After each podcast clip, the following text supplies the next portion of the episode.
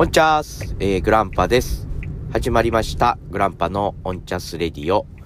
この番組は私ことグランパが日常感じていることをおっさん目線でぼっちりぼっちり話す志低めの聞き流しラジオです。えー、すいません。今日ですね、ちょっと鼻声ですね。子供の鼻風邪をいただきまして、えー、見事に、えー、鼻詰まり状態で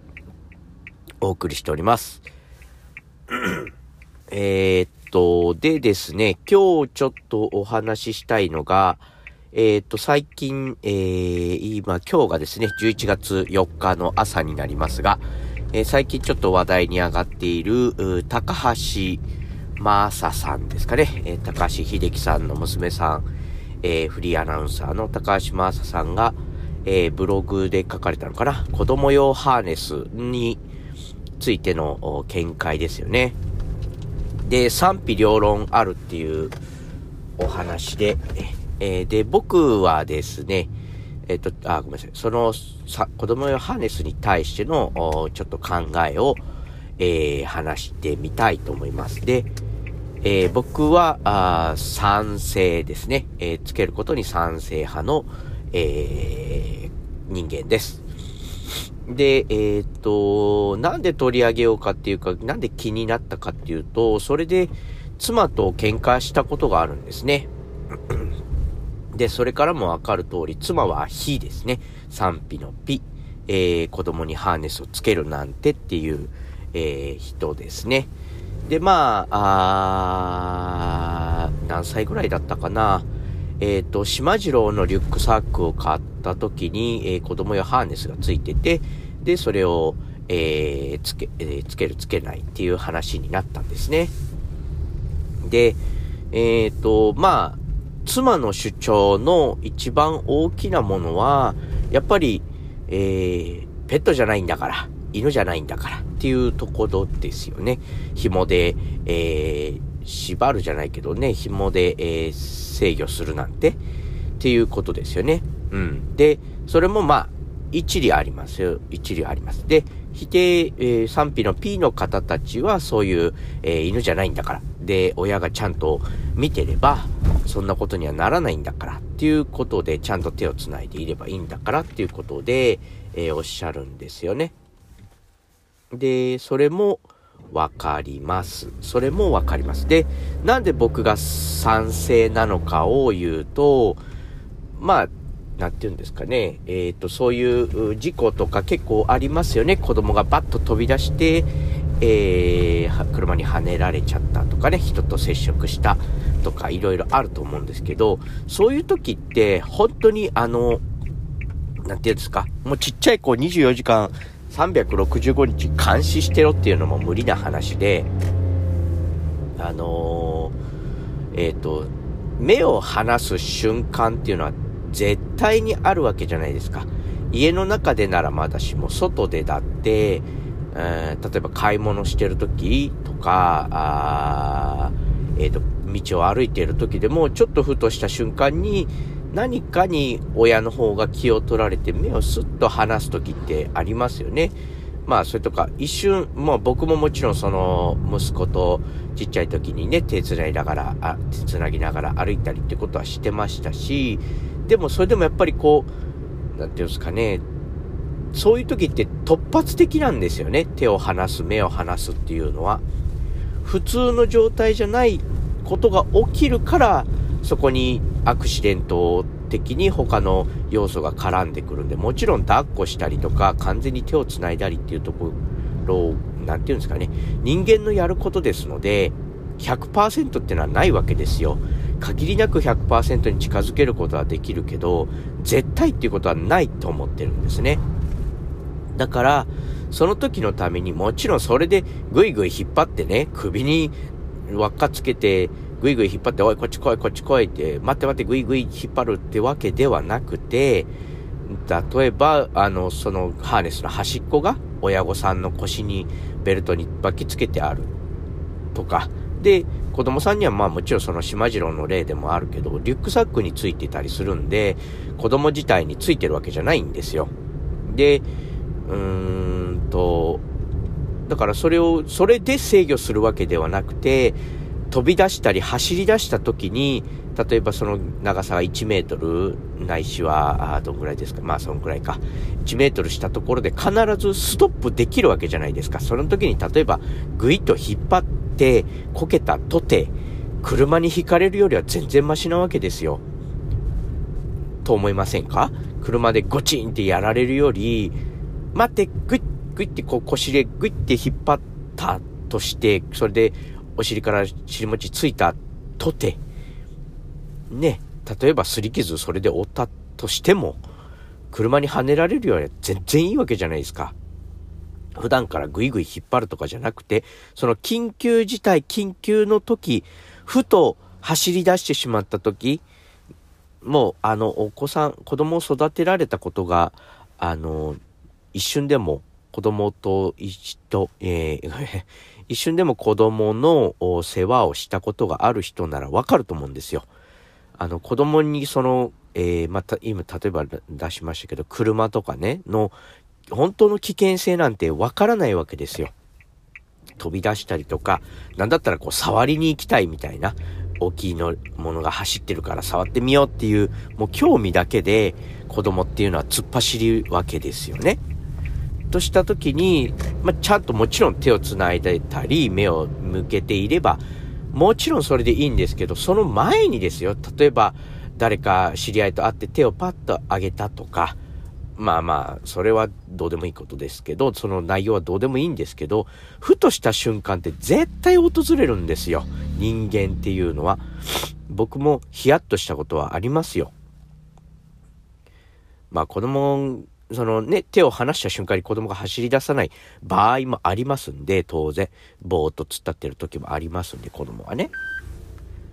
で、まあ、それで、それはそれでいいんですよ。で、それでも腰とリュックが繋がっているんであれば、その紐がビーンって張ってなければ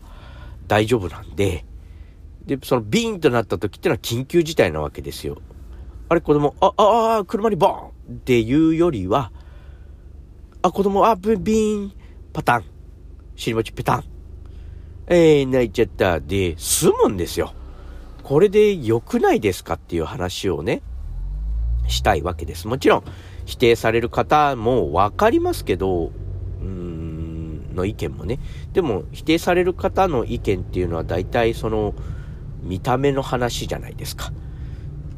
犬みたいに見える、うーん、とかの話でしょ？で、親が目を離さなきゃいいだけの話だっていうのはちょっと、あの、現実的じゃないので、人間なんで。ごめんなさい。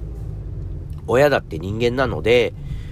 あのー、人間のすることに100%はないっていうのが僕の心情なんですよ。100%に近づけることはできるけど、どっかの隙間で、こう、もうもちろん今までそういう事故があった場合に親御さんがその放置してたとは思わないですよ。その、ね、子供の手をつないでずっといたんだろうし、目も離さないでいたんだろうし、でも、ふとした瞬間があるわけですよ。うん。で、もっと言えば、その、もっと悪意を持って言えば、連れ去りとかね、っていうこともあるわけですよ。別に、その、どのくらいかな。大きくなった子につけろとは言わないんですよ。お話ができるようになって、車が危ないとか、えっ、ー、と、知らないおじさんは ちょっと限定的ですけど、知らないおじさんについていっちゃいけないよとかっていうのが分かりだして、親の近くにいるっていうことをちゃんとできる子ならいいんですけど、その話がまだ聞けない子、理解ができないぐらいの年齢の子とかっていうのはいますし、悪意を持った大人っていうのもいるわけですよね。好きあらばさらってやろうみたいな。もちろんすごく少ない数ではあるんですけど、それこそ100%ないとは言えないわけで、僕はね、そのわずかな0.0何パーセントを取る体質じゃないっていうか、性格なので、そこを、あのー、に対する保険ですよね。それがあれば、例えば、あば車の事故もそうですし例えば悪い人が隙を見てバッと連れ去ろうとしても腰とリュックがつながってるわけですからもちろん外そうと思えば外せますけどそれにはやっぱり手間がかかるわけであの対処ができるわけですよおお何してんだお前っていうのができるわけでそれを言いたいんですよで賛否のピの方たちももちろんその印象っていうのはありますからペットみたいだ犬みたいだっていうこともありますんでそれは、あの、いいように、えっ、ー、と、何でしたっけ天使、天使のなんとかっていう、まあまあやっぱ、リュックサックにつける形ですよね。体と首、首と胴とかっていうことではなくて、カバンにつけて、えー、それを子供に背負わせて、その端っこを親が持つ、あるいは、あどっかベルト投資的なとこにくくりつけておく。っていうことで、そのつながり、うんですよね。持っておけば、そのリスクを極限まで小さく減らせるっていうことを僕はね、あの、言いたいです。だから僕は3ですね。まあ、P の方もいらっしゃると思いますんで、絶対おかしいでしょうがっていうことではないと思うんですけど、まあ、そこの、あのー、話をね、ちょっと今日はしてみたいと思いました。えー、そんな感じですね。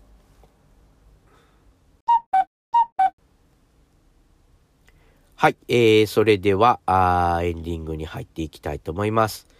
えっ、ー、と、今日は本当にそういうそれだけの話で、えー、させていただきましたが、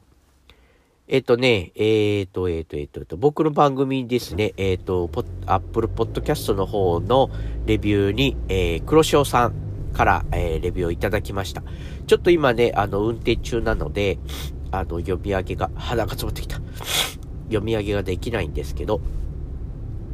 また、えっ、ー、と、家で収録なんかするときに読ませていただきたいと思います。で、もう一週間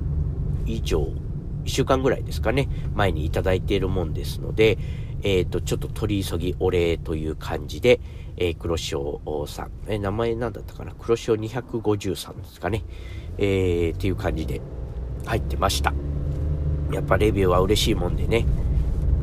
ちょっと鼻詰まりでごめんなさい。ちょっと聞き苦しかったと思うんですが、今日はこんなところで締めていきたいと思います。えー、メールアドレス、おんちゃす、アットマーク gmail.com、onchasu、アットマーク gmail.com ですね。えー、メールフォームは概要欄に貼っておきます。